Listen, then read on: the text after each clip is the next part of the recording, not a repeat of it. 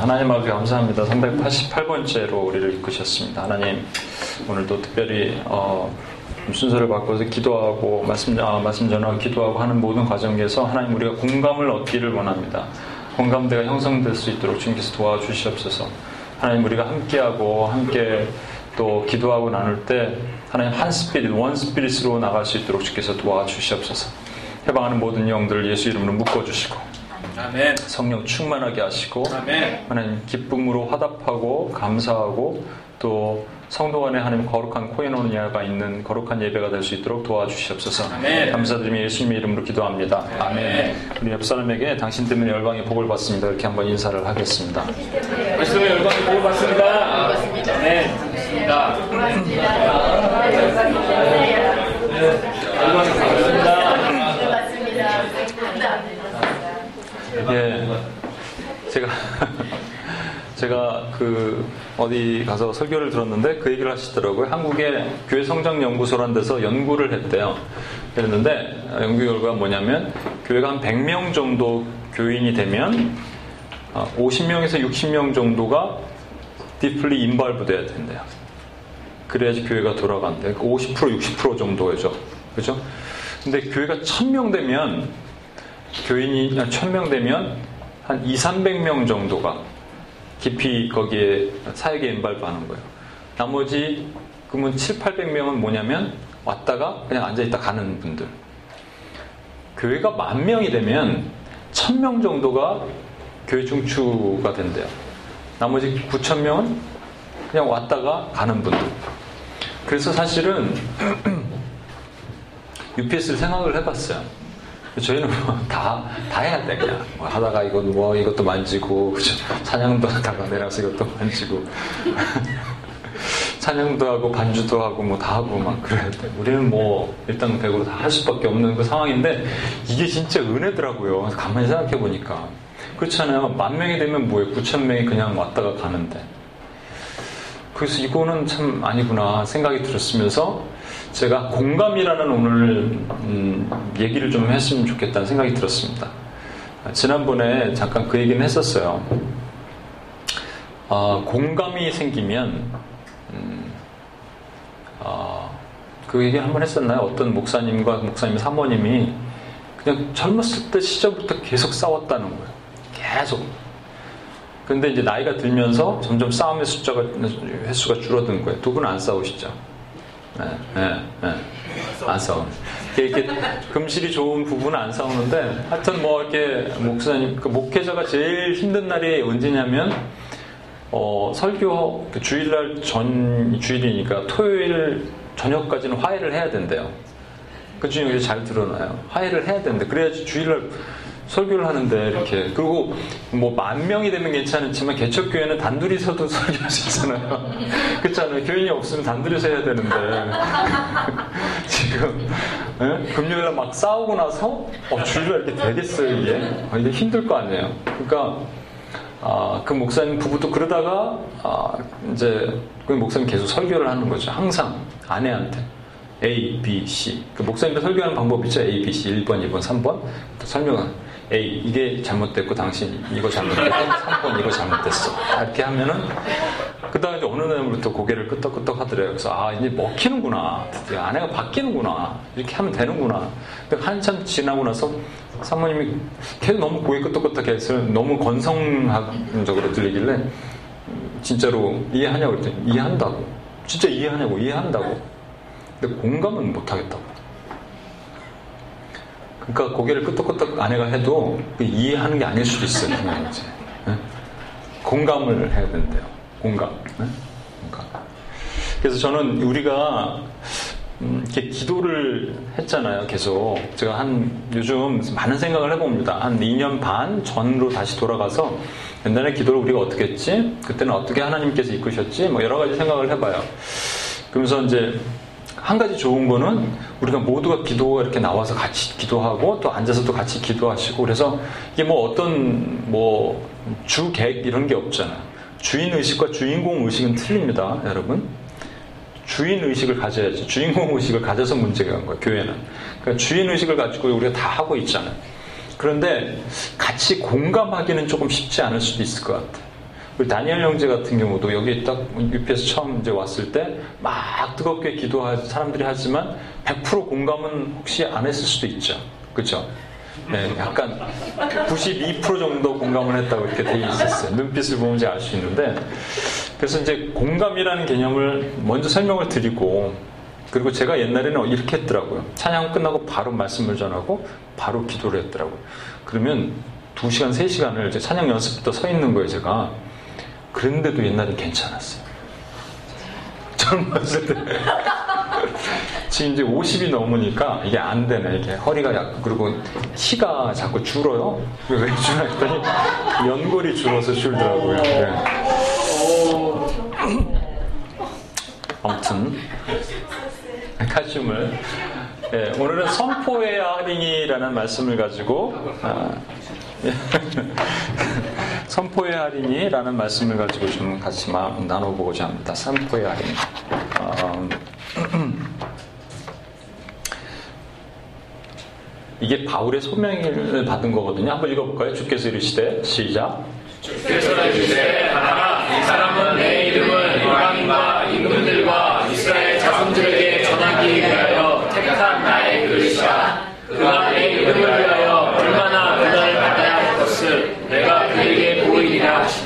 이거 잘 아시는 것처럼 바울은 이방인 전도를 위해서 부르심 받았는데 또 임금들도 있고 이스라엘의 자손들에게 전하기 위하여 택한 나의 그릇이다 이렇게 말씀하셨어요. 그 성경을 오늘은 조금만 좀 찾아볼게요. 성경 좀 꺼내 보시고 사도행전 22장 18절입니다. 사도행전 22장 18절.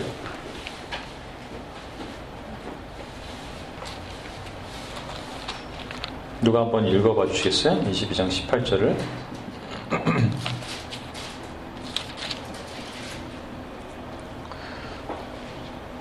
봄의 주께서 읽어봐 주시겠어요? 봄의 주께서 내게 말씀하시되 속히 예루살렘에서 나가라 저희는 내가 내게 대하여 증거하는 바를 믿지 아니하리라 하시거늘 예, 빨리 나가라 그러셨죠? 예루살렘에서 나가라. 왜냐하면 예루살렘에 있는 사람들은 듣지 않을 것이다. 23장 11절 한번 읽어주세요. 23장 11절. 똑같이 우리 정은, 우리 정은 사모님 읽어주세요. 11절요? 예.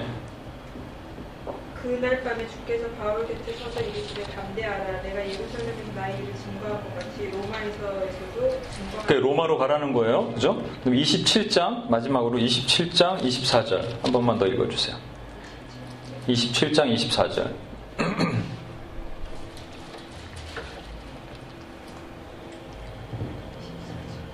바울아 두려워 말라 내가 가이사 앞에 서야겠고 또 하나님께서 너와 행선하는 자를 다 내게 주셨다 하였으니 예. 지금 바울에게는 분명히 이방인을 전도하기 위해서 하나님께서 특별하게 부르신 셋 어파트 하셨거든요. 특별한 목적으로 택정하셨거든요. 그런데 자꾸 예루살렘에서 나가라 그러고 네가 여기서 전한 것처럼 로마에서도 전할 것이라 그러고 또 네가 가이사 황제 시저 앞에 쓸 것이라고 얘기하시고 그러셨단 말이에요. 왜 자꾸 그러면 황제 앞으로 보내달라 그러셨을까? 왜 자꾸 로마로 보내려 그러셨을까? 여러분 그 생각은 안 해보셨어요? 제가 그 예수님과 바울을 한번 비교해 보다 보니까 참 특이한 점을 하나 발견했어요. 예수님도 이 가야바 법정 뜰 안에서 어, 한 대 뺨 맞은 사건 아십니까? 뺨만 맞으셨겠어요. 뭐 침배침도 받고 막 하셨지만 이런 사건이 있었어요. 예수님께서 가야바 법정 앞에서 그 가야바가 그 대제사장이 이렇게 말합니다. 네 변론을 하라 그랬더니 변론 안 하세요. 왜 말을 안 하냐 그랬더니 내가 이미 밖에서 다 얘기했는데 그 사람들한테 들어라. 내가 왜 얘기하냐. 그러니까 자기 스스로에게 증언, 자기 스스로에게 변론을 안 하신 거예요. 그랬더니 옆에 있는 사람이 옆에 있는 아래 것이 아랫 사람이 감히 예수님에게 손을 쳐, 예수를 쳐서 내가 대제사장에게 이같이 대답하느냐 하니 예수께서 대답하시되 내가 말을 잘못하였으면 그 잘못한 것을 증언하라. 다른 말로 아니 하였으면 내가 어찌하여 나를 치느냐 하시더라. 뭐 이런 일이 있을 수 있겠다 여러분 생각하시지만 여러분 예수님은요 대제사장 앞에서도 또 헤롯도 예수님을 구경하러 왔어요. 헤롯 왕 있죠? 왜 구경하러 왔냐면 궁금한 거예요. 세례요한 죽고 나서 제2의 세례요한이 왔다. 근데 이것은 뭐 기적도 베풀고 그러니까 서커스 보는 것처럼 구경하러 온 거예요. 그런데 아무 말 안 하셨어요. 헤롯 왕 앞에서. 빌라도 앞에서는 얘기하셨나요? 아무 말 안 하셨거든요. 그렇죠? 그러니까 예수님은 그냥 입을 다물고 사셨어요. 사신 게 아니라 입을 다물고 십자가를 지러 가신 거예요. 왜 입을 다물었냐? 왜 스스로를 증언하지 않았냐면 목적이 분명했기 때문에 죽기 위해서. 변론에서 혹시라도 풀어주면 어떻게 해요? 그죠? 그러니까 분명하게 예수님은 자기 스스로를 변론하고 증언하지 않으셨어요. 그런데 왜 굳이 이런 안 해주셔도 될 그냥 옆에 있는 아래 것이 한 대 친 것 같고 갑자기 욱하셔고 이 내가 하나님인데 이것이 나를 못 알아보고 이렇게 한 것처럼 보이잖아요. 이것을 저도 되게 어려운 난제이기도 합니다. 이 문제에 대해서. 근데 기도하고 묵상 중에 하나님이 떠올르셨던 마음이 하나 있었어요. 그때 주셨던 마음이 뭐냐면 바로 제자들을 위해서 하신 거예요. 요렇게 제자들이 다른 성경에 보면요. 너희가 성령에 대해서 말씀하실 때 너희가 임금들과 간원들 앞에 섰을 때 결코 두려워하지 마라. 너는 무슨 얘기할까 걱정하지 마라. 할 얘기들도 성령께서 다 알려주실 테니까 강하고 담대하라. 그냥 전하라. 입만 벌리면 얘기하시는 거예요. 그래서 성, 사실 이렇게 되는 거예요. 여러분 이런 경험 성령 충만의 또 다른 경험은요. 내가 말한 것 같은데 내가 생각하지 않았는데 내 입에서 막 나가는 거예요. 그걸 내 귀로 듣는 거예요. 허, 여러분 기도할 때도 이걸 느끼셔야 돼요. 기도할 때 내, 어, 이건 내가 준비한 기도가 아닌데, 개인적으로도. 그런데 자꾸 기도가 나가는 거예요. 어, 이게 뭐지? 이게 느끼는 것이. 마찬가지로 제자들한테도 분명히 이렇게 말씀하셨어요. 미리 준비할 필요도 없고, 미리 생각할 필요도 없고, 원고 만들 필요도 없고, 그날 딱 쓰기만 하면 성령께서 알려주신 대로 네가 말할 것이다. 요렇게. 라고 얘기하시는 거예요. 그래서 이 아래 것이 한 대 때렸다고 갑자기 그냥 훅 하신 게 아니라 그거 증거하시는 거예요. 그러면 바울이 말이죠. 바울은 아나니아도 제사장입니다. 아나니아 앞에 서서 바울이 또 이렇게 한참 얘기를 해요. 그랬더니 아나니아가 이제는 대제사장 아나니아가 바울 곁에 서 있는 사람에게 그 입을 치라. 이제는 아래 것이 친 게 아니라 이 네가 저 바울의 입을 쳐라. 그러니까 아래 것이 치려고 딱 가니까 갑자기 바울이 이렇게 얘기합니다. 바울이 이르되 회칠한 담이여 하나님이 너를 치시리로다. 내가 나를 앉아서 율법들을 심판한다고 앉아서 율법을 어기고 나를 치라 하느냐 하니 곁에 선 사람이 말하되 하나님의 대제사장을 내가 욕하느냐. 그랬더니 요 밑에 뭐라고 돼 있냐면 난 대제사장인지 몰랐어. 몰랐다 그랬더니 몰랐어요. 뭐 알았으면 그렇게 안 했을 겁니다. 이렇게 얘기한다고요. 그러면 요거 누가 시킨 거예요, 요거? 성령님이 시키신 거예요. 여러분, 그거 잘 아셔야 돼요. 그러니까 저와 여러분에게 하나님이 담대한 성령 충만의 하나의 증거는 담대함이거든요. 담대함을 주시고 무슨 일을 하게 하실 때, 그럴 때 어떠한 마음을 주시냐면 그냥 내가 한 거 아닌데 내 안에 계신 성령께서 나의 입술을 움직여서라도 증거하고 증언하게 하신다는 거예요. 이거를 못 봐서 아쉬운, 어? 이거 볼수 있나? 요게 한번 안 돌아가나? 한번 해볼래요? 밑에? 안 돌아가겠죠? 아, 안 돌아가요. 네, 그러면 그냥 제가 설명을 할게요. 그, 소리만 나오네요. 아, 소리만 나오면 그냥, 네. 네. 음, 그, 어, 예수님은 왜 자꾸 바울에게 로마로 가라, 로마로 가라 그러셨을까? 여러분, 그 예수님이 왜 2000년 전 유대 땅에 오셨을까요? 2500년 전에 안 오시고, 아니면 1000년 전에 안 오시고, 왜 2000년 전 유대 땅에 오셨을까요? 이, 이, 그림을 좀 봐야 되는데 이걸 보려면 이 그림을 봐야 됩니다. 근데 없으니까 제가 설명을 드릴게요. 느부갓네살이 꿈을 꿨는데 큰 신상이 하나 있어요. 신상이 꿈에 나타나는데 그걸 막 두려웠던 거예요. 그걸 다니엘이 해석을 한 거예요. 머리는 금으로 돼 있어요. 그리고 팔을 이렇게 하고 있는데 여기는 팔과 가슴은 은으로 돼 있어요. 그리고 배부터 여기까지는 동으로 어, 노수로 돼 있고 그 다음에 허벅지부터 이 종아리까지는 쇠로 돼 있는 발이 있는데 발이 어떻게 돼 있냐면 쇠와 진흙이 섞여 있는 모습이에요. 그렇게 돼 있는 거예요. 그것이 나타나서 두려워 떠니까 다니엘이 해석을 해주는 거예요. 누구간네 와영이시여 들으십시오. 그래서 그건 뭐냐면 이 머리는 금으로 된 머리는 바벨론 누구간네살이 지금 통치하는 그 나라입니다. 이렇게 얘기하는 거예요. 그리고 가슴으로 내려오면 그 다음 세대인데 이거보다는 좀 약한 거예요. 이게 메데 바사 이게 페르시아예요. 여기로 내려오면 노시잖아요. 노스는 어디냐면 헬라예요. 헬라가 어디냐면 알렉산더가 세운 국가예요. 그리고 쇠로 된 것이 어디냐면 로마예요. 그리고 마지막에 쇠로 된 것부터 쇠와 진흙이 섞여 있는 발로 된 있는 부분은 어느 나라인지 몰라. 자, 이제 여기를 얘기하는 건데 그러면 잘 보세요. 바벨론 이 바벨론도 그렇고 헬라 어 저 페르시아도 그렇고 이 헬라도 그렇고 로마도 그렇고 전부 유대를 핍박하던 나라들입니다. 유대를 핍박하던 나라들이에요. 그런데 왜 예수님은 로마 시대 때 오셨을까 하는 거예요. 이 헬라가 있죠. 이 뒤에 그림 한번 봐주. 아 여기 제가 넘기면 되는구나. 네, 보시면 이게 헬라거든요. 이게 알렉산더가 323년 BC 323년에 요조를 했어요. 32살에 안타깝게 죽지 않았어야 되는데 이게 지금 어디까지 퍼지냐면 이게 이집트, 뭐 리비아, 마게도니아, 여기에 인도니까요. 인도까지 막 그 이 땅을 다 차지한 거예요, 이게. 헬라가. 헬라가. 그러니까 엄청난 거였죠, 그렇죠? 음, 그리스죠. 헬라가 문화도 다 그 지배하게 만들었어요. 그것에 비해서 말이죠. 로마는 보면은 로마는 훨씬 적어요. 로마는 이 동쪽으로는 하나도 없어요. 사실 이 가운데 로마를 중심으로 영국 쪽, 그 잉글랜드, 뭐, 이 그 뭐죠? 야만인족, 그다음에 이렇게 해서 요 정도 그래도 꽤 많은 지역이죠. 헬라는 280년, 어, 여기 270년, 어, 로마는 180년 정도 어, 생존을 합니다. 그런데 이 알렉산더 있을 때, 또 그 이후에는 나라들이 또 알렉산더 죽으니까 나라가 이게 4등분이 돼서 서로 싸우고 막 분열을 했어요. 나라는 컸을지 몰라도 헬라는 훨씬 컸고 문화는 발달했을지 몰라도 항상 불안했고 항상 싸웠어요. 항상 내분이 있었고 항상 전쟁이 있었어요. 그런데 이게는 어, 그 다음에 한 이 갈라진 그 나라 중에 하나가 그 폼페이 장군이 이스라엘을 점령하고 그다음 아우구스투스라는 황제가 로마를 딱 다스린 다음부터 이제 이 로마의 시저가 쭉 그 대를 잇기 시작합니다. 그 다음부터는요 로마는 누가 못 건드렸어요. 그냥 조금 내부는 있을 수 있어요. 뭐 돌 던지고 뭐 이스라엘도 그래서 뭐 좀 그러나 그 내분이지 전쟁은 아니었어요. 무려 180년 동안. 역사상 이 인류의 역사 이래로 180년 어떤 그 특정 기간 동안에 전쟁이 없었던 시간은 없어요.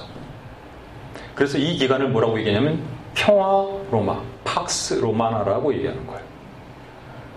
팍스 로마나. 요즘 이제 그런 어떤 책에서도 그렇게 나오는데 그 냉전 시대가 있었잖아요. 소련과 미국의 냉전 시대 때도 이렇게 텐션 서로의 견제를 하면서 그 동구권은 그 소련의 밑에 있고 이 서구권은 어, 미국의 그 견, 이 컨트롤 아래 있으면서 서로를 견제하는 그런 어떤 그 전쟁이 없었던 시견도 있었어요. 그런데 지금은 또 미국이 그 세계 경찰 역할을 하니까 팍스 아메리카나 뭐 이렇게 아메리카나 커피 아닌가? 하여튼 팍스 아메리카나 이렇게 얘기하면서 평화라고 얘기하지만 이거는 아니에요. 그 뭐 이미 전쟁도 많이 있고 뭐 어디랑 팍 아, 아프가니스탄에도 싸우고 그랬잖아요. 이라크랑도 했고. 그러니까 그거는 아니고요. 팍스 롱마나는 그만큼 세상에 그러니까 평화가 있으려면요 팍스라는 것이 평화거든요 피스란 말이거든요 평화가 있으려면 어떤 것이 있어야 되냐면 그 한 가정에 평화가 있으려면 아버지가 아주 세야 돼 가부장적이야 돼 지금 그 아버님이 좀 강하시죠? 네, 가정에 평화 있겠네 그죠? 하영자네 아버님이 좀 집에서 가부장적이시죠? 녹음되니까 아버님 나중에 들으실 수 있어요. 근데 가부장적이신데 집에 평화가 있죠. 아무튼 아버지가 한마디 하면 그냥 평화잖아요. 그죠? 근데 그 평화가 참 평화냐고. 아니에요. 그참 평화가 아니야. 그냥 어쩔 수 없이 평화처럼 보이지만 참 평화가 아니야. 그런데 그 시대에 예수님이 오셨어요. 그래서 천사들이 와서 어떻게 노래를 불렸냐면 하늘에는 영광, 땅에는 평화. 이게 참 평화예요. 이 시대에 가장 강력한 평화, 그래서 짝퉁 평화를 말하고 있는 그 평화에 와서 진짜 참 평화를 선포하시고 그것도 높은 왕으로 오신 것이 아니라 낮은 말구에 있는 가장 낮고 천한 모습으로 오셔서 참 평화를 선포하시기 위해서 로마 시대 때 오신 거예요. 이해하시겠습니까? 그러면 바울한테 왜 자꾸 로마로 가라 그랬을까? 이것도 관련이 있지 않을까요, 여러분? 바울은 어디로 가고 싶었는지 아십니까? 꿈이 스페인이에요. 여기, 여기.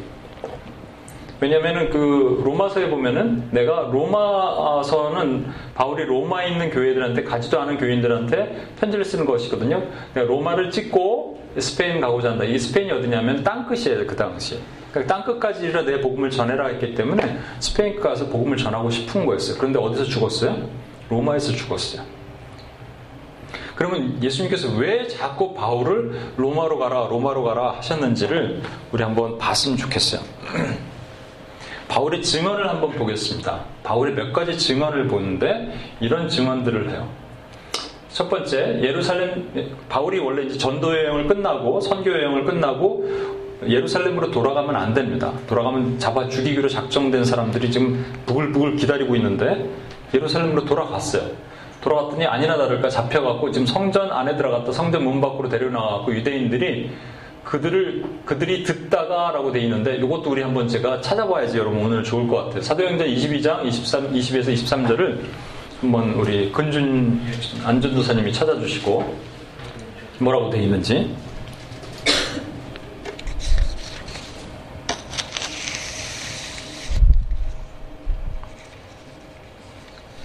이 말 하는 것까지 저희가 듣다가 소리질러 가로되 이러한 놈은 세상에서 없이 하자 살려둘 자가 아니라 하여 떠들며 옷을 던져 벗어 던지고 티끌을 공중에 날리니 네. 지금 반응 보셨습니까? 이런 놈은 그냥 아예 없애버리자. 막 옷을 찢어버리고 티끌을 번지고 뭐 옷을 날리고 소리를 지르는 거예요. 그죠? 그 다음에 봤습니다. 그 다음에는 이제 산헤드린이라고 그, 어, 아까 대제사장 법정으로 끌려갑니다. 거기서 대제사장 아나니아를 아까 만났잖아요. 아까 아나니아가 뭐라 그랬어요? 얘 입을 쳐라. 이렇게 얘기했잖아요. 입을, 입을 쳐라. 딱 입을 치라 그랬어요. 그 다음에 여기서 이제 또 가이샤라 법정, 가이샤라로 갑니다. 가이샤 빌립보로 가서 거기서 아그리파 왕은 뭐냐면 유대인의 왕이고요. 유대인의 왕이 베스도 총독, 총독을 만나러 와요. 이것도 한번 읽어주세요. 어, 사도행전 26장 24절, 26장 28절을 누가 한번 음, 네, 승현 형제 한번. 바울이 이같이 변명함에 베스도가 크게 소리내어 이르되 바울아 내가 미쳤도다 내 많은 학문이 너를 미치게 한다. 네, 그 다음에 아그리빠가 바울에게 이르되 내가 적은 말로 나를 권하여 그리스도인이 되게 하려 하는구나. 음. 그러니까 베스토가 지금 뭐라 그러냐면 크게 소리 내어서 네가 온전히 미쳤구나. 네큰 작은 학문이 너를 미치겠다. 아그리빠는 지금 왕이에요. 그 유대인의 왕. 그런데 바울이 한참 설명을 하는 거예요. 왕은 아십니다. 그래도 유대인이잖아요. 아, 유대인 원래 유대인은 에돔 그 에돔 사람인데 하여튼 아시잖아요. 그러면서 얘기를 했더니 결국은 네가 그 말로 나를 현혹해서 그리스도인이 되게 하려느냐 이렇게 이해한 거예요. 그러면 제가 말하고자 하는 핵심은 뭐냐면요. 바울이 여기 지금 이스라엘을 갔단 말이에요. 돌아와서 예루살렘을 돌아왔더니 유대인과 대제사장 아나니아와 아그리파 왕과 베스도 총독 앞에서 증언을 했더니 그들이 받아들였어요, 안 받아들였어요? 안 받아들였단 말이에요. 바울은 헛짓한 것처럼 보이는 거예요. 헛짓한 모습처럼 보이는 거예요. 그런데 우리가 증언, 증거 이것을 우리가 좀 어, 생각해 봐야 돼. 그래서 우리가 제가 오늘 말하자는 핵심은 증언, 증거하다 이런 말이에요. 바울이 지금 증거하기 위해서 계속적으로 왔거든요. 그러니까 무엇을 증언하느냐 말이에요. 오늘은 조금만 찾아볼게요. 요한일서 5장 9절에서 11절. 제가 제가 읽을게요. 이제부터는 요한일서 5장 9절에서 11절. 한번 여러분 찾아보시고 요한일서 5장 9절에서 11절 말씀입니다. 이겁니다. 제가 읽을게요. 도대체 바울이 증언하고자 하는 것, 증거하고자 하는 게 뭐냐는 거예요. 만일 우리가 사람들의 증언을 받을진데 5장 9절에서 11절입니다. 요한일서 393페이지 정도 있어요. 만일 우리가 사람들의 증언을 받을진데 하나님의 증거는 더욱 크도다. 하나님의 증거는 이것이니 그의 아들에 대하여 증언하신 것이라. 하나님의 아들을 믿는 자는 자기 안에 증거가 있고 하나님의 아들을 믿지 아니하는 자는 하나님을 거짓말하는 자로 만드니 이는 하나님께서 그 아들에 대하여 증언하신 증거를 믿지 아니하였습니다. 또 증거는 이것이니 하나님이 우리에게 영생을 주신 것과 이 생명이 그 아들에 있는 그것이라. 그러니까 증거는 무엇이니? 하나님의 어, 우리 안에 주신 영생을 주신 것과 그 아들을 어, 우리에게 주신 것이다. 이게 증거. 예수 그리스도의 증거를 지금 그냥 얘기를 했는데 아무도 받아들이지 않았다는 거예요. 또 한 가지 볼게요. 이제부터 조금만 좀 찾아볼게요. 몇 군데만 계시록 11장을 한번 보겠습니다. 이건 수도 없이 제가 여기 UPS에서 자주 얘기하기 때문에 자 증거 그러면 예수의 증거란 말이에요. 그러면 이제 어떻게 증거하냐는 걸 한번 볼게요. 증거가 무엇이냐? 그다음에 어떻게 증거하냐? 누구에게 증거하냐? 이 세 가지만 한번 찾아볼게요. 증거는 다시 뭐라고? 예수님의 예수 그리스도. 예? 예수 그리스도요. 그 다음에 어떻게 증거하냐를 보는 거예요. 자 보시면 어, 계시록 11장 7절입니다. 11장 7절 제가 읽겠습니다. 그들이 그 증언, 또 증언이나 증거는 마찬가지. 이게 어, 말투리 어, 리우 말 말투리아라는 말인데 이게 말터라는 말이 뭐죠?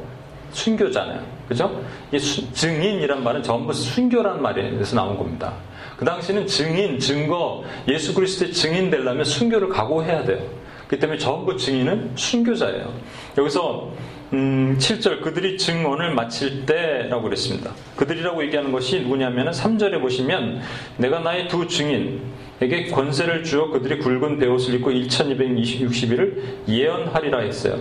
그러니까 7절에는 분명히 증언을 마칠 때 그랬고 3절에는 예언하리라 했기 때문에 이게 두 개가 다른 것 같지만 같은 거라는 거예요.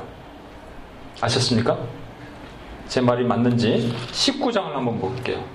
계시록 19장. 19장 10절입니다. 한 번만 더 읽을게요. 19장 10절. 내가 그발 앞에 엎드려 경배하니 이게 누구냐면은 천사 앞에 사도 요한이 엎드리려 그러니까 그가 나에게 말하기를 나는 너와 예수의 증언을 받은 내 형제와 같은 종, 종이니 예수의 증언이잖아요. 마찬가지로 또 나왔어요. 삼가 그리하지 말고 오직 하나님께 경배하라. 예수의 증언은 예언의 영이라. 여기도 마찬가지죠. 그죠? 그러니까 증언한다는 것은 뭐라고요? 증거한다는 것은 예수의 증거 아니에요. 예수의 증거가 뭐냐면 예언이래요. 여러분 예언은 지금 미아리 그 점집에 너무 익숙한 우리는 이 미래를 내다보는 물론 미래를 내다보는 그런 음, 예언도 있습니다만 여기서 말하는 예언에 대한 개념은 분명히 좀 다른 개념의 예언인 거예요. 어떤 예언이냐면요. 어, 지금 예수 예수의 증거가 이미 다 있어요. 창세기부터 이 계시록까지 전체는 누구에 대한 얘기냐면 예수님에 대한 얘기라는 거예요. 그 예수님에 대한 얘기를 여기도 열려 보니까 여기도 있구나. 시편 22편도 보니까 여기도 예수님 얘기구나. 아 지금 뭐 룻기와 보아스 얘기 나왔는데 알고 보니까 보아스가 예수님이네. 솔로몬과 아가서에 보니까 솔로몬과 술라미니 솔로몬에서 예수님이네. 이게 전부 예수님에 대한 것이라는 거예요. 그래서 여러분 솔직히 그거 아십니까? 요즘 묵상할 때 니고데모가 예수님을 밤에 찾아왔잖아요. 니고데모가 예수님 밤에 찾아와서 어떻게 하면 내가 천국을 갈 수 있나 그걸 물어보는 거예요. 예수님께. 그래서 예수님에게 You are a teacher 이렇게 얘기해요. 당신은 티처인데 왜냐하면 하나님으로부터 오지 않고는 그런 표적과 기적을 베풀 수 없습니다 했을 때 예수님께서 이렇게 말씀하십니다. 누가 거듭나지 않으면 천국을 볼 수 없을 것이다. 예수님께 말씀하시니까 어떻게 그럴 수 있습니까? 하니까 예수님이 뭐라고 하셨냐면 네가 You are Israel's teacher. 예수님한테 are teacher 했다가 그냥 한번 역으로 한 대 탁 맞은 거예요. 너는 이스라엘의 선생인데 어떻게 그걸 모르냐 하면서 예수님께서 무슨 얘기를 하시냐면 내가 땅의 것을 설명한들 못 알아듣는데 어떻게 하늘의 것을 설명한다고 네가 알아들을 수 있느냐 설명하신 거예요. 땅의 것을 설명한다고 하면서 그 뒤에 딱 얘기하신 게 뭐냐면 인자가 이 모세가 말이죠. 불뱀에 다 물려가고 광야에서 사람들이 죽어가고 있을 때 하나님께서 뭐라고 하셨냐면 장대에다가 이 뱀을 한 마리 노뱀의 모양을 만들어서 올려놓고 사람들을 쳐다보기만 해도 사람들이 살아난다 그랬잖아요. 그렇죠? 여러분 이건 정말 놀라운 기적이에요. 뭐냐면 그렇게 살아난다고 그랬는데 안 쳐다보고 죽어간 놈들은 정말 대단한 믿음에 있는 난 궁금해서라도 뭐야 뭔데 이렇게 쳐다봤을 것 같아. 근데 그냥 아파갖고 서로 피 빨아먹으면서, 이저, 독 빨아주면서 죽어간 거 아니에요? 아, 야, 독 좀 빨아봐. 그러니까 서로가 서로에게 구원을 줄 수 없다라.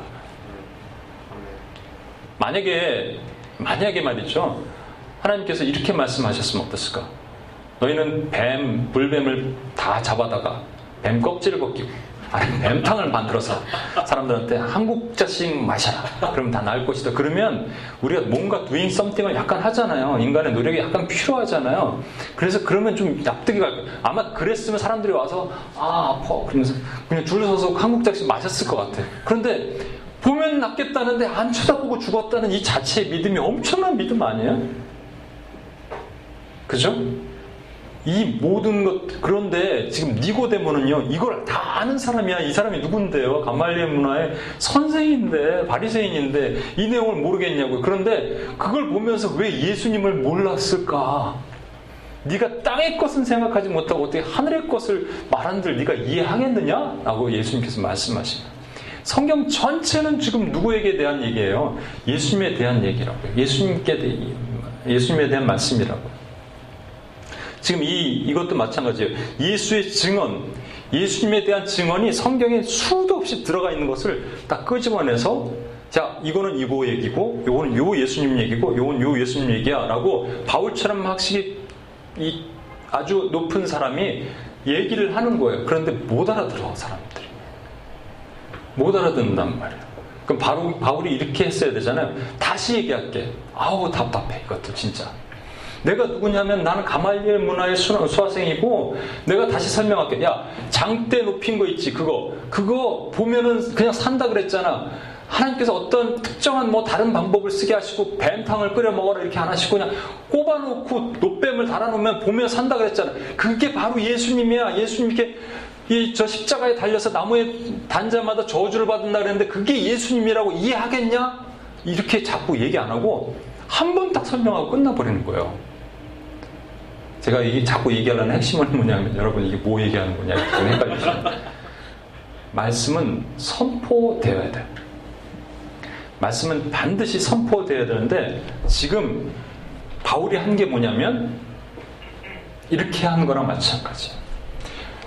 지금 여기가 어, 그리심산이고 이게 에발산이에요. 그리심산이고 에발산인데 신명기 11장 29절에 보면 내 하나님 여호와께서 내가 가실 차지할 땅으로 너를 인도하여 들이실 때 너는 그 심산에서 축복을 선포하고 에바산에서 저주를 선포하라. 이 열두 지파 중에서 여섯 지파는 요 앞에 놓고 바울이 여기서 축복을 선포하고 그리고 또 여섯 지파는 여기 에서 저주를 선포했는데 실제 여섯 지파가 저주받고 여섯 지파가 축복받았다는 얘기가 아니고요. 누구든지 하나님의 명령을 순종하지 않고 거역하는 사람들은 이렇게 저주받을 것이고 누구든지 하나님의 명령을 복종하고 지키는 사람들은 이렇게 축복받을 것이다 라고 한 얘기를 한 거예요. 그걸 뭘 했다고요? 선포한 거예요. 선포. 선포는 그대로 되는 거예요. 선포. 여러분들 선포에 대한 얘기를 지금 하고 있는 겁니다. 지금 바울이 로마로 갔단 말이에요. 그 다음에 가이사 앞에 분명히 섰을 거라고요. 그래서 가이사한테 죽임을 당했어요. 그러면 뭘 했냐면 가이사에게도 똑같은 얘기를 했을 거예요. 설득하고 막 그 설득해서 꼭 믿게 만든 것이 아니라 선포하고 결국은 자기는 죽었어요. 바울을 왜 로마로 보내셨을까? 로마 이 지금 이 시대 이 가이사는 결국은 뭐냐면 이 땅 가운데 있는 이 지금 마지막 시대 가운데 있는 이 땅 세상의 주인 마귀의 상징이에요. 애굽에 있는 바로 마귀의 상징이듯이 지금 로마의 가이사도 마귀의 상징이에요. 아까 내가 이 신상을 좀 보여드려야지 여러분 확실히 이해가시는데 발 모양 하나 남았다 그랬죠? 발. 발이 진흙과 찰흙이 찰흙이 이게 진흙과 찰흙이 아니라 진흙과 쇠가 섞여 있는 모양이에요. 아주 언스테이블한 모양이에요. 이게 진흙과 쇠가 섞여 있다 그러니까 어떤 사람들은 또 뭐 유럽 연합이다 그래갖고 E7 뭐 E20이 막뭐 그런 얘기 많이 나왔었어요. 아니에요 이거. 이게 예수님이 부활하시고 나서 부활 승천하시고 나서 그때부터 2000년이라는 시간이 흘렀는데 2000년이 시간 흘렀는데 그때는 아무런 뭐 나타나는 그 나라와 민족이 없고 끝에 머리에 지금 마지막 나라의 적그리스도다 이렇게 얘기하는 사람도 있는데 이것도 아니에요. 무려 2000년 동안 있어 왔던 그 흉측한 흉물의 모든 그 모형들. 그러니까 이 나라, 이 세상을 지배하는 모든 나라의 존재의 본질, 권사와 정세와 공중권세 잡은 모든 것들 통칭해서 그 발의 모양을 보여주는 거예요. 진흙과 철은 섞일 수 없습니다. 그 다른 말로 얘기해서 그냥 부셔지는 거예요. 푹 차도 부셔지는 거예요. 그래서 이 그림 제가 그림을 좀 보여드려야 되는데 어떻게 되냐면 돌 하나가 산에서 뚝 떨어져 갖고 퉁퉁퉁퉁 오더니 그, 그 아까 봤던 신상을 팍 부셔버리는 거예요. 제가 뭐 얘기를 하는지 여러분 헷갈리시죠 지금까지 도대체 뭔 얘기하는 거야? 다시 설명을 드리겠습니다. 신상을 다시 한번 기억해 보세요. 신상. 자, 바울에게 바울이 있었을 때 당시에는 이 종아리에 해당되는 건데 종아리는 수예요. 이 로마예요. 로마만큼 강력한 시대는 없었어요. 그런데 바울에게 넌 로마로 들어가서 반드시 이 가이사 앞에서 증언해라. 듣든지 아니 듣든지 뒤에 설명이 나옵니다. 듣든지 아니 듣든지 증언해라. 증언을 반드시 하게 돼 있어요. 증언을 해야 됐어요. 그렇다면 저와 여러분도 증언을 해야 돼요. 저와 여러분도 이 가이사 앞에 서서 증언을 해야 돼. 바울처럼. 그럼 가이사가 어디 있어? 가이사 어디 있습니까? 용수 선생 어디 있다고요? 곳곳에 그렇죠. 이 땅은 누가 지배하고 있다고요? 사단이 지배하고 있어요. 세상의 임금이 잡고 있다고요. 그래서 세상의 임금 앞에 서서 너희는 반드시 선포하는 거예요. 뭐를 선포하냐면 하나님을 찬양하고 예수 그리스도를 증언하는 거예요. 이 일을 위해서 우리를 부르신 거예요. 그러면 마귀가 듣냐고요? 세상 사람들이 듣냐고요? 물론 마귀 해놓고 대, 대놓고 얘기한들, 뭐 어떤 간접적으로 얘기한들, 그런데 듣냐고요. 근데 이 말씀 있잖아요. 마태복음 24장 14절에 이 천국복이 모든 민족이 증언되게 온 세상에 전파되야 하리니. 그래서 온 세상에 전파된다 그래서 아까 우리 미전도 종족 기도한 것, 기도하는 것처럼 뭐 모든 미전도 종족이 찾아가서 복음을 전해야 된다 그러는데 미전도 종족이라는 그 퍼센테이지가 2%거든요. 복음을 받아들이고 교회가 세워지는 자생적으로 교회가 세워지는 거. 그 누가 정했어? 인간이 정했는데 그 미전도 종족이라고 다가가는 거 미전도 종족이라고 얘기할 수 있겠어요? 이거는 그게 아니에요. 그러니까 구원받기로 작정된 모든 사람의 수가 하나님이 그 수를 채우기까지는 반드시 이 증언, 선포는 반드시 일어나야 된다는 거예요. 이거 한번 읽어볼게요. 인자야 시작. 인자야 너는 비록 가시와 찌레와 함께 있으며 정갈 가운데 거주할지라도 그들을 두려워하지 말고 말을 두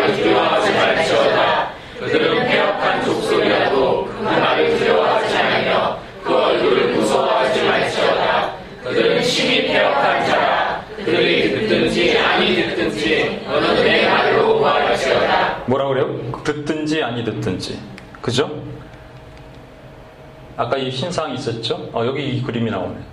이 신상의 요, 요 발 부분, 얼룩덜룩한 이 발 부분, 이게 지금 저와 여러분이 살고 있는 이 시대라고요.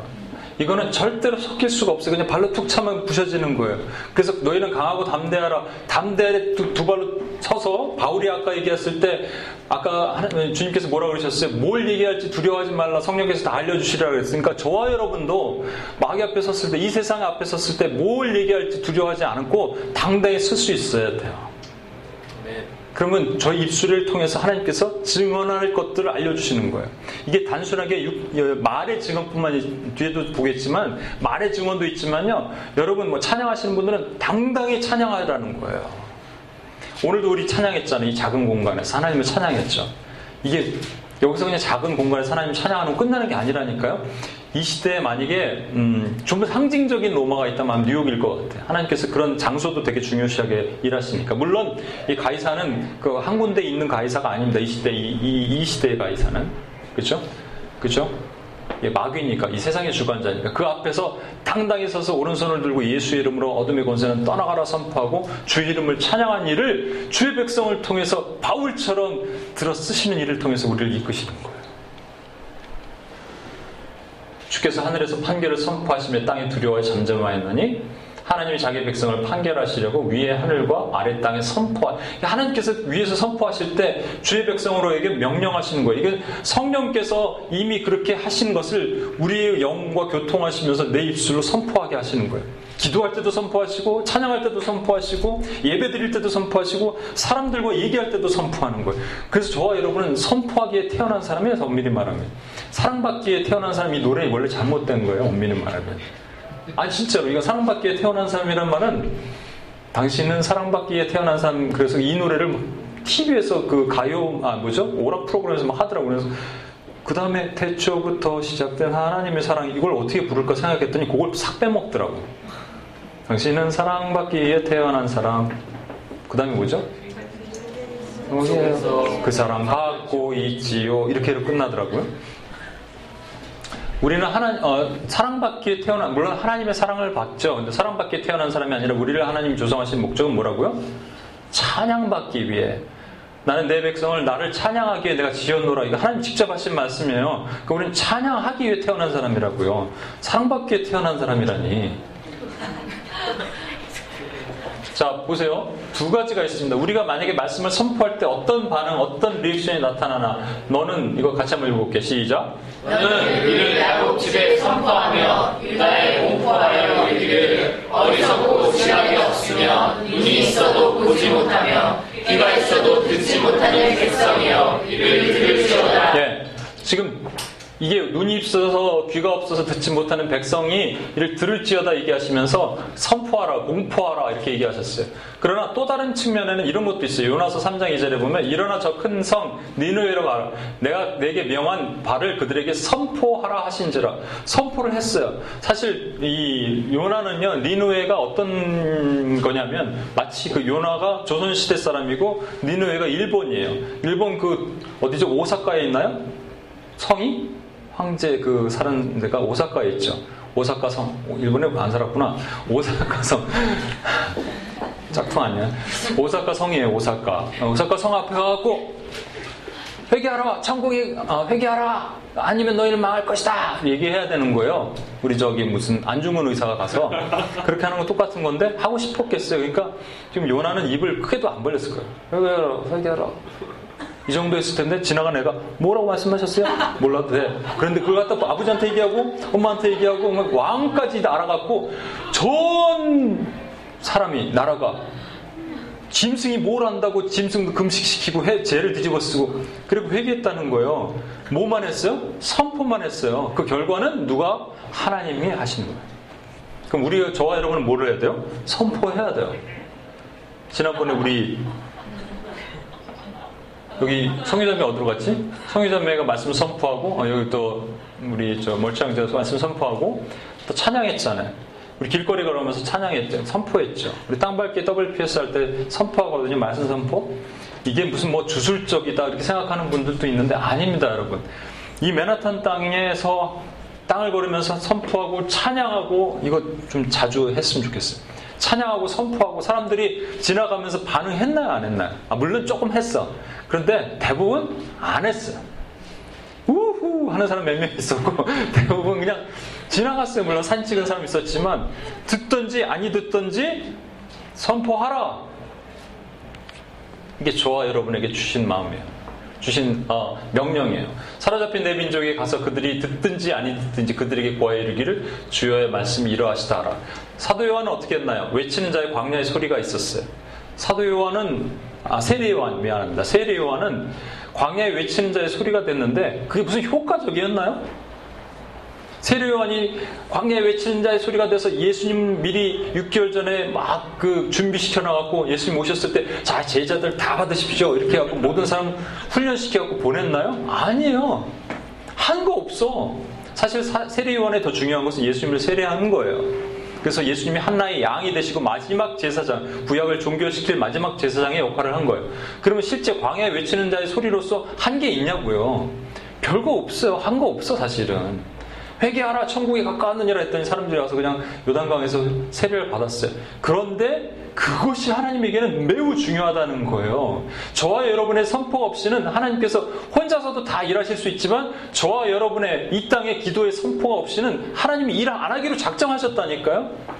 왜 오늘날 아직도 UPG 종족이 있고 왜 오늘날 좀 이따 기도하겠지만은 수많은 곳에서 지진과 기근과 아픔이 있고요. 왜 IS가 아직도 공격하고 있고 아직도 또 많은 그 아프리카 땅에서 에볼라의 그 공격으로부터 어려움으로부터 지금 고통받고 있냐고요. 누군가 선포하고 누군가 기도해야 되는데 안 하고 있다는 거냐니까. 그러니까 발음도 이제 잘안 나요. 네? 그렇다면 저와 여러분에게 선포할지어다. 우리가 이것을 당연히 해야 되는구나. 이것이 우리에게 주신 사명이고 내가 안 하면 할 사람이 없구나.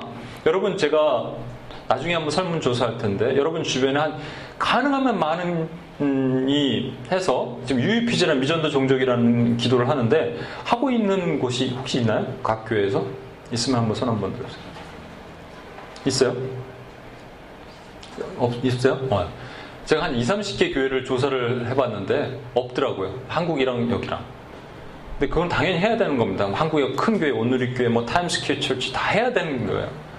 그냥 우리만 하는 것이 아니라 원래 다 해야 되는 거예요. 그렇다면 안 하면 그래 우리라도 해야 되잖아요.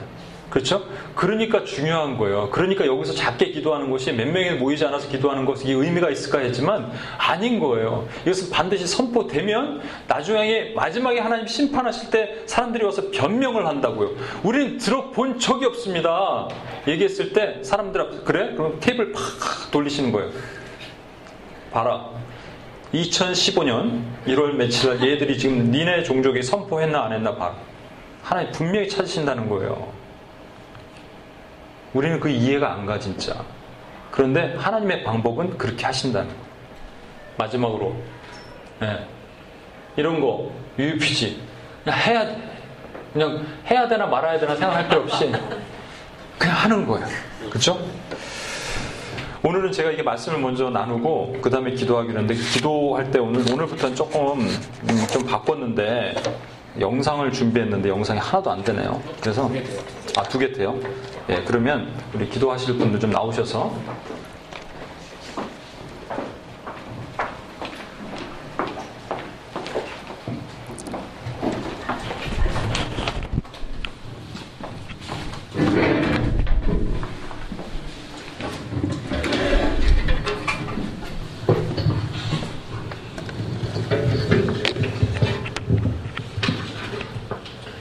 어, 드리실 UPG 종족은 오만의 남부 발로치 종족입니다. 슬라이드 보시겠습니다. 오만의 남부 발로치 종족의 인구는 약 46만 명이며 원래 파키스탄의 산악 지역을 본거지로 하며 용맹스럽고 강인한 종족의 문화를 갖고 있고 석유의 발견으로 인한 경제적 이유로 아랍 지역의 다른 나라들로 대거 이주하게 되었습니다.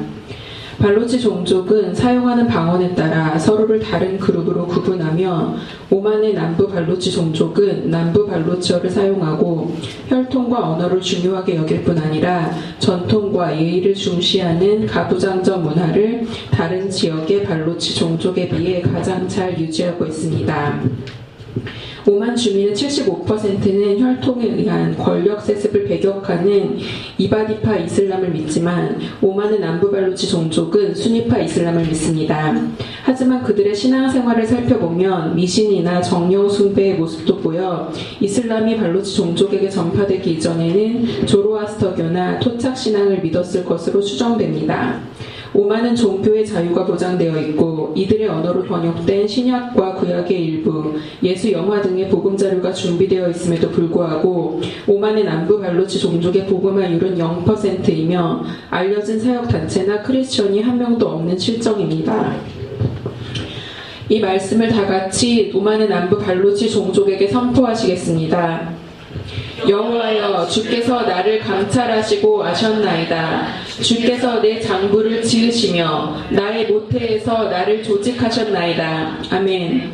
이 말씀을 다시 한번 오만의 남부 발로치 종족에게 선포하시겠습니다. 오만의 남부 발로치 종족 여러분, 우리 하나님께서는 남부 발로치 종족 여러분 한 사람 한 사람을 감 찰하시고 아시는 하나님이십니다.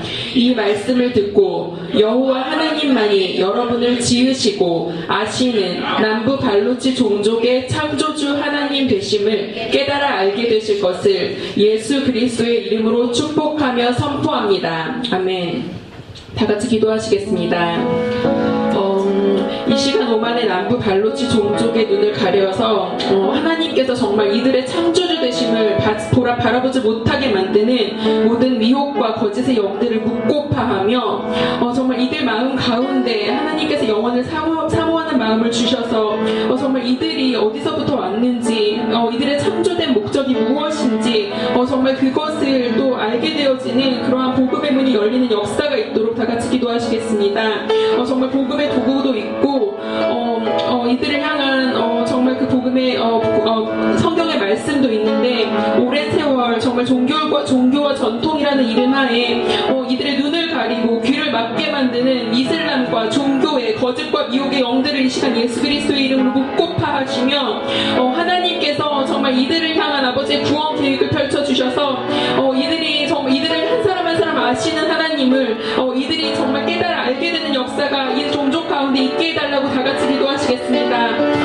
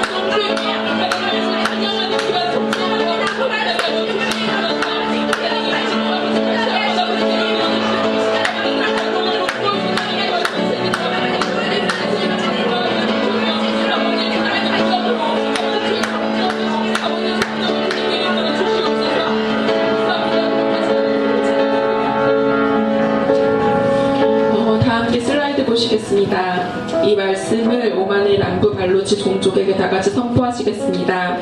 여호와께서 이를 감찰하시고 그 공평이 없은 것을 기뻐 아니하시고 사람이 없음을 보시며 중재자 없음을 이상히 여기셨으므로 자기 팔로 스스로 구원을 베푸시며 아멘. 이 말씀을 다시 한번 구원이 작정된 오만의 남부 발로치 종족에게 선포하시겠습니다.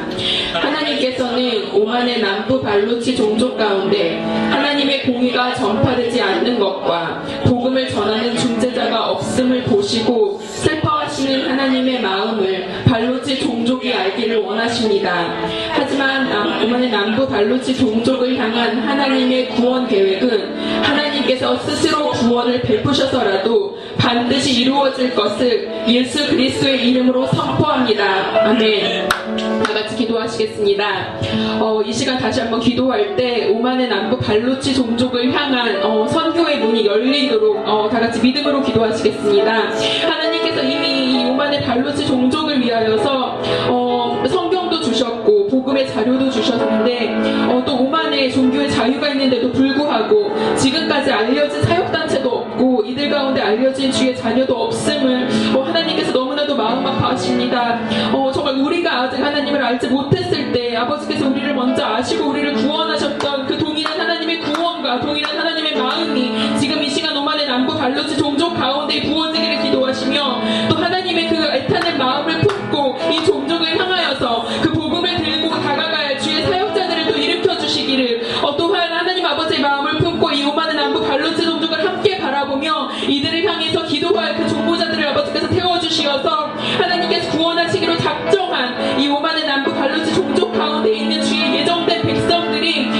백성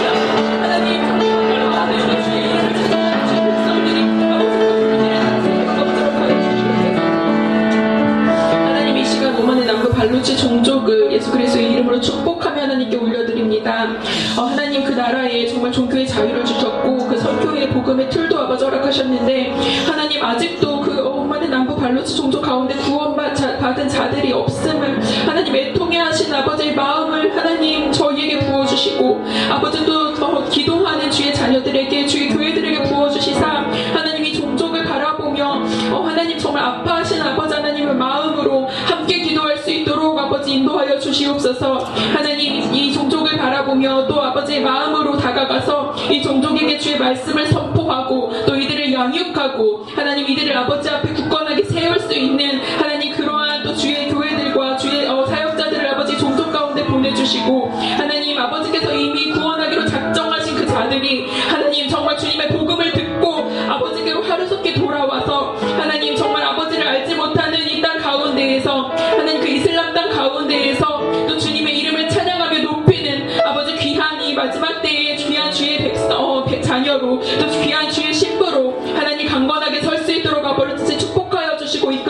주시옵소서 어, 이 모든 것을 이루실 아버지 이름을 찬양하며 예수님의 이름으로 기도드렸습니다.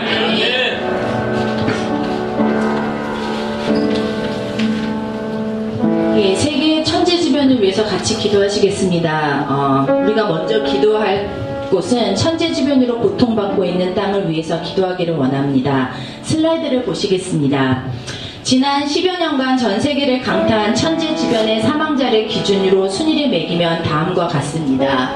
먼저 2010년 IT에서 발생한 진도 7.0의 지진으로 약 32만 명이 사망을 했고요. 2004년 인도네시아 수마트라섬 부근 인도양에서 진도 9.0의 지진 때문에 발생한 쓰나미로 인도네시아, 스리랑카, 인도, 태국 및 말레이시아 등지에서 약 23만 명이 사망을 했습니다. 세 번째 2008년 미얀마의 태풍 나르기스로 약 15만 명, 2005년 인도 카슈미르의 지진으로 약 9만 명, 2008년 중국 수완성의 진도 8.0의 지진으로 약 7만 명이 사망을 했습니다. 계속해서 2010년 러시아 천년 역사상 가장 강력했던 폭염과 이로 인한 산불 등으로 약 6, 만 명, 2003년 이란의 진도 6.3의 지진으로 약 4만 명, 2003년 유럽의 폭염으로 약 3만 명이, 그리고 2011년 일본 쓰나미로 약 2만 명의 사망자가 발생했습니다. 이로 인해 수많은 경제 손실이 있었으며 또 아직까지 복구 작업을 위한 계속적인 노력이 기울여지고 있지만 여전히 어려운 상황입니다. 슬라이드를 같이 보도록 하시겠습니다. 그런데 여기서 우리가 한 가지 주목해야 할 것은 도표에서 보시는 바와 같이 지난 10여 년간의 세계 8대 천재 지변의 모든 곳이 전부 하나님을 모르거나 망각하거나 대적하는 부두교, 이슬람, 불교, 힌두, 정령, 공산권이 강하게 잡고 있는 곳이라는 것입니다. 이곳 땅들에는 당연히 교회가 그 영향력을 드러낼 수 없을 것이고 또한 그 땅을 위한 기도가 연약할 수밖에 없을 것입니다. 우리 주님은 마지막 때에 예언하시면서 곳곳에 기근과 지진이 있을 것이지만 이것이 끝이 아니라 시작이라고 하셨습니다. 이제 이 마지막 때를 바라보면서 우리는 두 가지를 생각해 보아야 합니다. 첫 번째는 여전히 이러한 땅은 하나님의 진노 앞에 놓여 있는 촛불과도 같습니다. 동시에 이들 땅은 복음을 위해서 예비된 곳들이기도 합니다. 그래서 이러한 땅이 이러한 고난과 고통들 가운데서 속절없이 죽어가고 있는 것은 주님의 진노 앞에 막아서서 기도하는 아브라함, 모세, 바울과 같은 자들이 교회들 가운데 없어서 그런 것입니다. 그래서 한국의 교회들이 일어나 주님의 극률과 자비를 그 땅을 향하여 베풀어 달라고 기도해야 할 것입니다.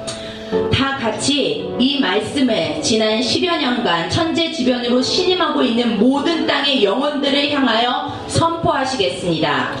여호와의 말씀이니라 너희를 향한 나의 생각을 내가 안하니 평안이요 재앙이 아니니라 너희에게 미래와 희 것이니라. 너희가 내게 부르짖으며 내게 와서 기도하면 내가 너희들의 기도를 들을 것이요. 너희가 온 마음으로 나를 구하면 나를 찾을 것이요. 나를 만나리라. 아멘.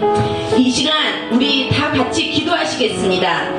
첫 번째로 기도하실 것은 우리의 마음 가운데에 회개의 영을 부어달라고 기도하시겠습니다. 재난과 재난으로 고통받은 땅은 모두 있습니다. 하지만 우리가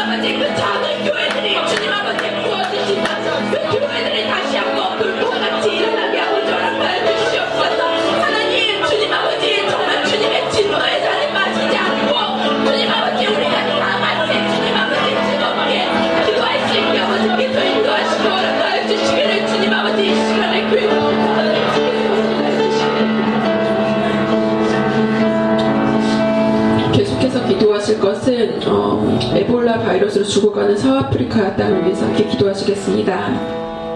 아프리카 땅은 오랜 기간 저주받은 땅이라 불려졌습니다. 5분의 한 명꼴로 귀하로 죽어가는 어린이들과 에이즈로 대표되는 오명을 입은 땅, 종족과 종족, 나라와 나라 간의 반목, 전쟁과 테러, 그리고 그리고 나이와 상관없이 닥치는 대로 아이들을 소년병으로 혹은 강제 노동소로 혹은 사창가로 팔아넘기고 있는 그 잔인하고 소망 없는 땅의 모습이 바로 아프리카입니다. 더 가슴 아픈 것은 지난 몇 개월간 서아프리카 3개국, 즉 기니, 라이베리아, 시에라리온 등을 중심으로 에볼라 바이러스가 발생하였고 전 세계적으로 2만 747명의 감염자와 8,235명의 사망자가 발생했습니다. 이러한 상황 가운데 코로마 시에라리온 대통령은 1월 8일부터 일주일간을 국민 전체가 에볼라 바이러스로부터의 해방을 위해 함께 하나님의 은혜와 자비와 보호를 바라며 기도하고 금식하는 주간으로 선언하고 참여를 촉구했습니다.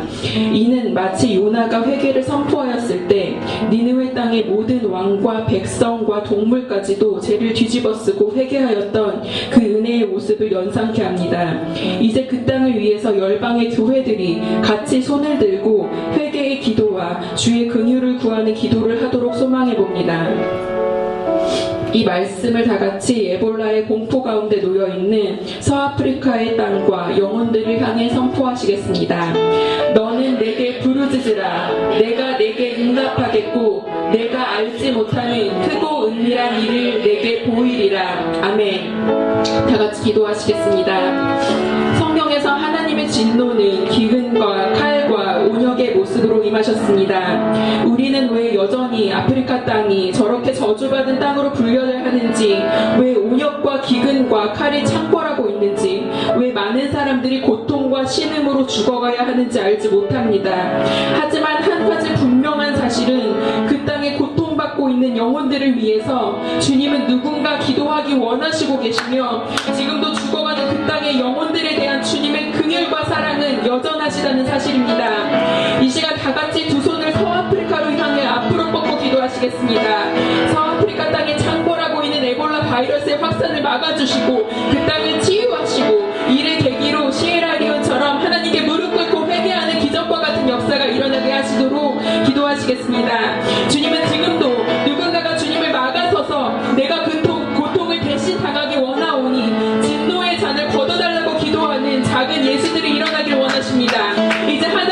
하나님께 구하기 원합니다. 주님의 진노가 있으시다면 우리가 두 손 들고 주님 앞에 섰사오니 주여 한 번만 그 땅을 죄를 용서하여 주시고 진노를 거두어 주시사 에볼라 바이러스가 더 이상 확산되지 않게 하시고 지옥과 같은 그 아프리카 땅 가운데에서도 주님의 치유와 회복의 은혜가 임하게 해달라고 다 같이 기도하시겠습니다.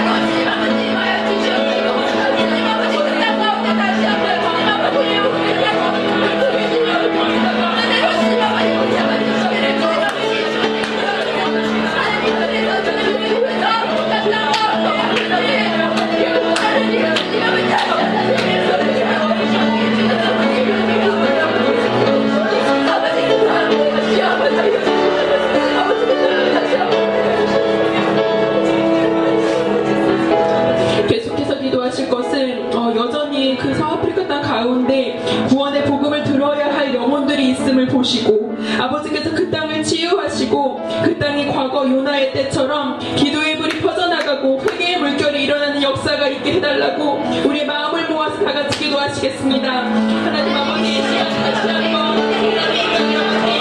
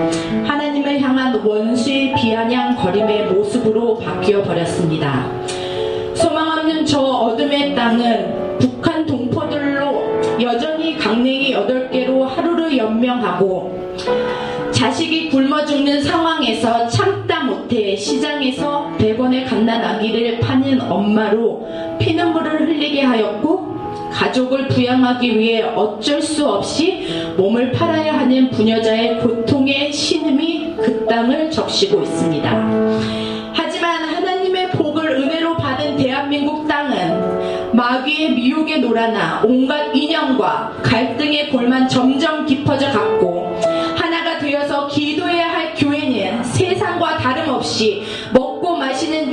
마시고 입는 문제에 급급한 채 저 북한의 동포들을 내 형제, 내 어미, 내 자녀로 뽑지 못하고 그들의 눈물을 담을 가슴조차 가지지 못했습니다.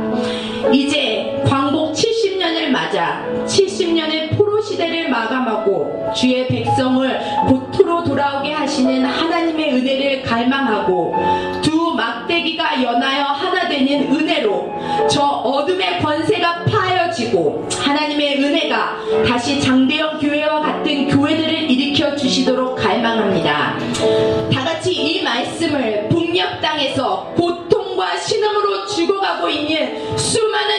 영혼들과 하나님의 자녀들을 위해 선포하시겠습니다. 너는 곧 이르기를 주여서 이같이 말씀하시기를 내가 에브라임의 손에 있는 바 요셉과 그짝 이스라엘 지파들의 막대기를 가져다가 유다의 막대기에 붙여서 한 막대기가 되게 한즉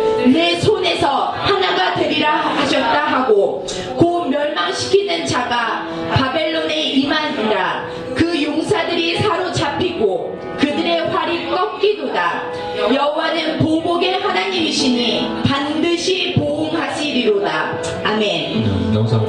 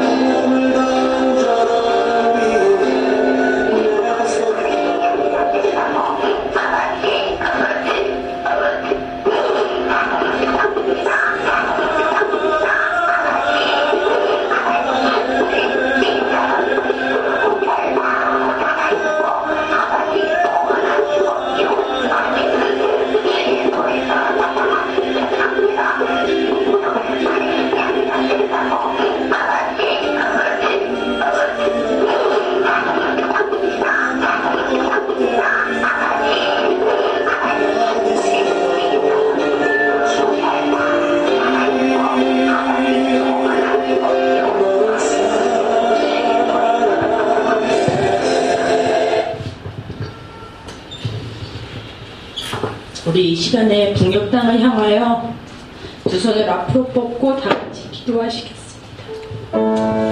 우리 하나님께서 저 얼어붙은 북녘 땅을 다시 올려드립니다. 우리의 딱딱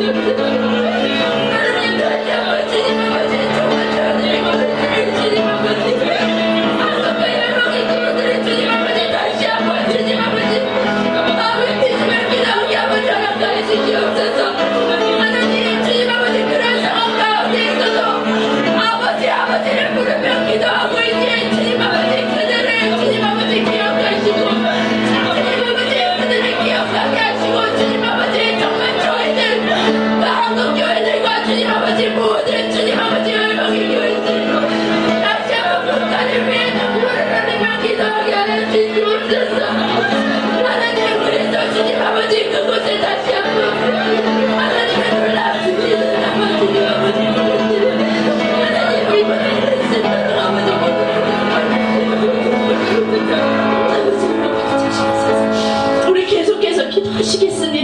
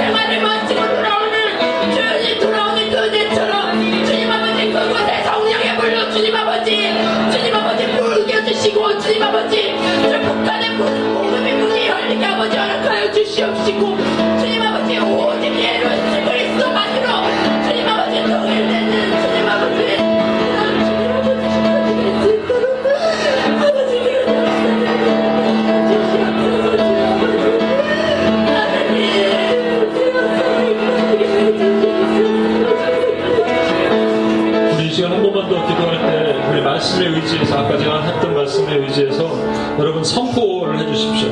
듣든지 아니 듣든지 선포하라. 네, 그 이 시간 우리가 대상들이 분명히 있습니다. 그렇죠? 하나님 구원받기 위해 작정된 영혼들과 또 아까 그 가해바 법정에서 또 산해드림에서 대제사장 그 빈정거리는 사람들, 죄를 뒤집어쓰고 공격적으로 나오는 사람들, 또 하나님 비라도 총독 총, 아, 총독들과 같이 또는 시저 앞에서까지도 우리가 선포해야 되는 하나님이 반드시 하나님의 백성들을 살리실 것입니다. 이렇게 선포하는 영접하는 자 곧 그 이름을 믿는 모든 이 땅의 백성들 자, 북녘 땅의 백성들은 반드시 하나님이 살리실 것을 믿습니다. 여러분에게 선포해 주시면 됩니다. 그리고 하나님이 일하십니다. 한 번만 더 기도합시다. 저 북녘 땅에 손을 뻗겠습니다. 저 북한에 손을 뻗고 또 남한 대한민국에도 손을 뻗겠습니다. 대한민국의 교회들이 일어나야 됩니다. 대한민국의 교회들이 하나님 전쟁과 다른 것에 껴있지 않고 정말 금식하면서 눈물로 기도하였을 때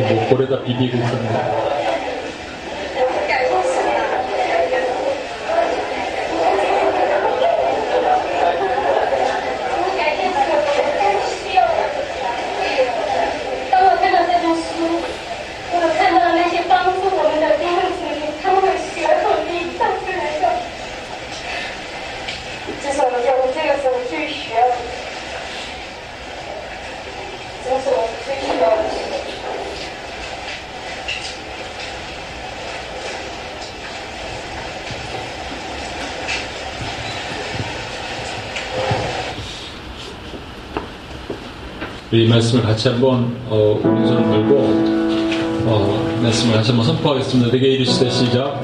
내게 인자야 내가 내게 주는 이 두루마리를 네 배에 넣으며 내 창자에 채우라 하시기에 내가 먹으니 그것이 내 입에서 달기가 꿀 같더라 같이 이 말씀 읽겠습니다. 하나님 아버지 시작. 참아하지 못하고 세상에 오라 우리의 육체를 기쁘게 하는 것을 더 즐겨 행하였음을 회개합니다. 저 밖에 받는 많은 성교지에서는 성경책을 받을 때 얼굴에 비비고 감격적으로 주의 말씀을 사모하고 있지만 너무도 배부른 우리의 모습은 주의 말씀을 사모하기보다는 세상과의 시간을 더 즐겨 했고 말씀 없이 살고 있음에도 도무지 우리의 영혼이 죽어가고 있음을 인식하지 못하고 있는 우리의 무뎌진 신앙의 모습을 이 시간 다시 한번 주께 회개합니다. 그 다음 말씀 한 번만 더 보겠습니다. 너희 재물은 다시 읽겠습니다. 시작. 너희 재물은 썩었고 너희 옷은 종먹었으며 너희 금과 같은 손이 있었으니 이 녹이 너희에게 증거가 되며 그같이 너희 살을 먹으리라 너희가 말세의 재물을 쌓았도다 하나님 아버지 시작 하나님 아버지 오늘날 교회가 그 귀한 생명의 복음을 값싼 기복신앙으로 변질시켜 버렸음을 회개합니다. 복음의 가치를 세상에 주는 물질과 번영에 접목시켜 애국 땅의 영광을 바라보게 만드는 빼앗한 산물을 만들어내었고 성도들도 그 독주에 취하게 하였음을 마음 깊이 회개합니다. 마지막으로 기도하겠습니다. 북한 어, 중국의 지하교회 뭐 북한은 모르겠습니다. 다 마찬가지겠죠. 그것은 성경 하나가 그렇게 귀한 겁니다. 머리다 비비고 얼마나 읽고 또 읽을까. 근데 우리는 그냥 인터넷만 열면은 유튜브고 어디고 말씀이 쏟아져 나옵니다. 이런 앱을 깔면 좋더라. 저런 앱이 좋더라. 얘기하면서도 성경을 보지 않습니다.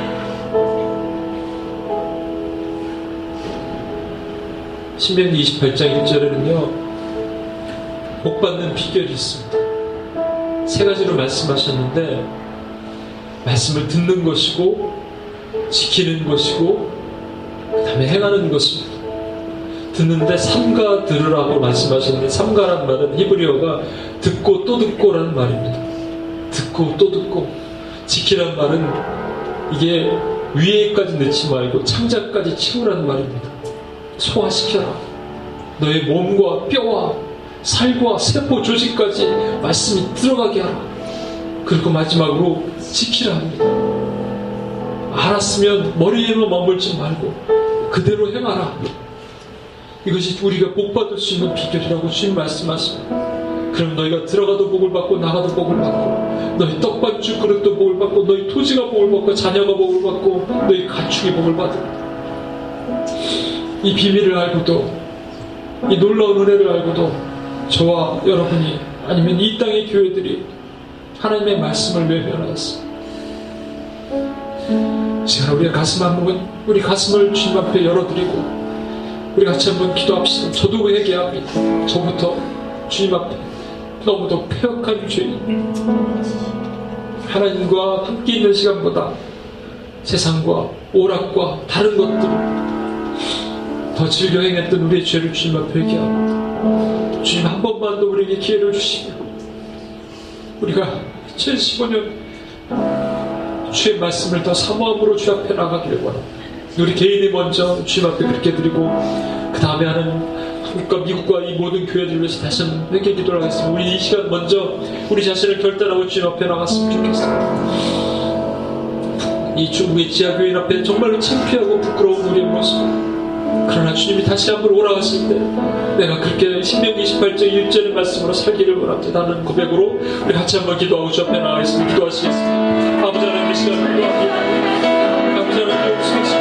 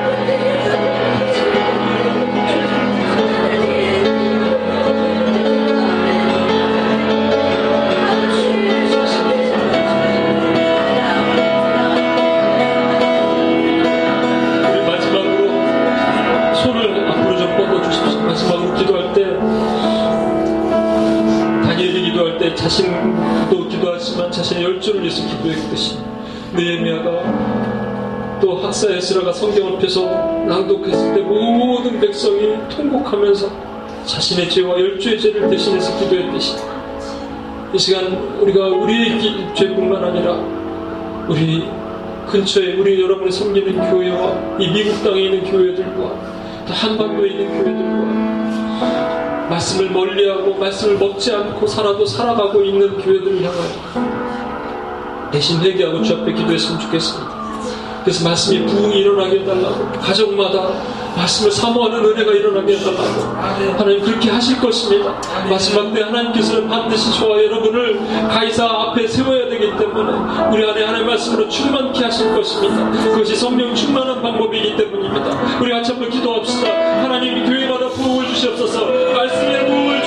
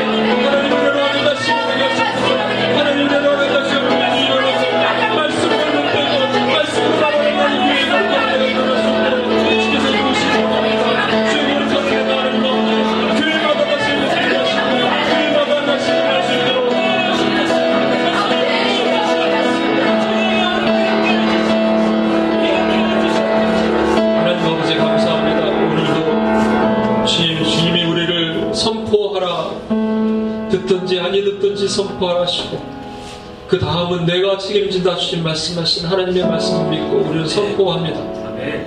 또한 기도합니다. 추수할 곡식이 익었으니 너희 가서 추수하라 하지 않으시고 주인에게 청하여 추수할 일꾼들을 보내달라 하시라 하셨으니 그것의 말씀에 의지하여 또한 저희가 기도합니다. 하나님 우리가 말씀을 먹지 않아서 하나님 우리 영혼이 피폐해가고 있음에도 불구하고 하나님 이 한국 교회와 미국 교회들 하나님이 세우신 교회들이 무너져가고 있음에도 불구하고 하나님 우리 스스로가 하나님 것을 회개하고 각성하지 못했던 이 죄를 주님 앞에 회개합니다. 하나님 아버지 용서하여 주시옵소서. 하나님 또 하나님 아버지 선포하는 것에 자신이 없어 했고 담대하지 못했고 부끄러워했음을 하나님 용서하여 주시옵소서. 저와 여러분, 어, 저와 우리를 하나님 아버지 임금과 관원들 앞에 세우리니 너희는 두려워하지 말라. 무엇을 말할까 생각하지 말라. 내가 너희 입술에 성령의 입술을 줄 것이다. 말씀하신 것을 놓고 강하고 담대하게 선포하며 강하고 담대하게 기도하시는 우리가 될 수 있도록 주여 도와주시옵소서. UPS에 다시 한번 기름을 부어주시고 기도하시는 입술을 주시고 기도하시는 다음은 강하고 담대한 하나님 아버지 주의 영으로 하나님 덮어 주시옵소서. 하나님 원수를 파는 주님의 강력을 선포하게 하시고 이 땅의 세상의 주권자인 하나님 원수를 앞에 서서 하나님 아버지 가이사 앞에 서서 선포했던 바울처럼 우리가 강하고 담대하게 선포할 수 있는 하나님의 군사들이 될 수 있도록 주여 도와주시옵소서. 주님 지키시길 원합니다. 반드시 하나님께서 이루실 것이고 반드시 하나님 승리하실 것을 믿습니다. 우리 대장 대신 예수님을 찬양합니다. 예수님의 이름으로 기도합니다. 아멘.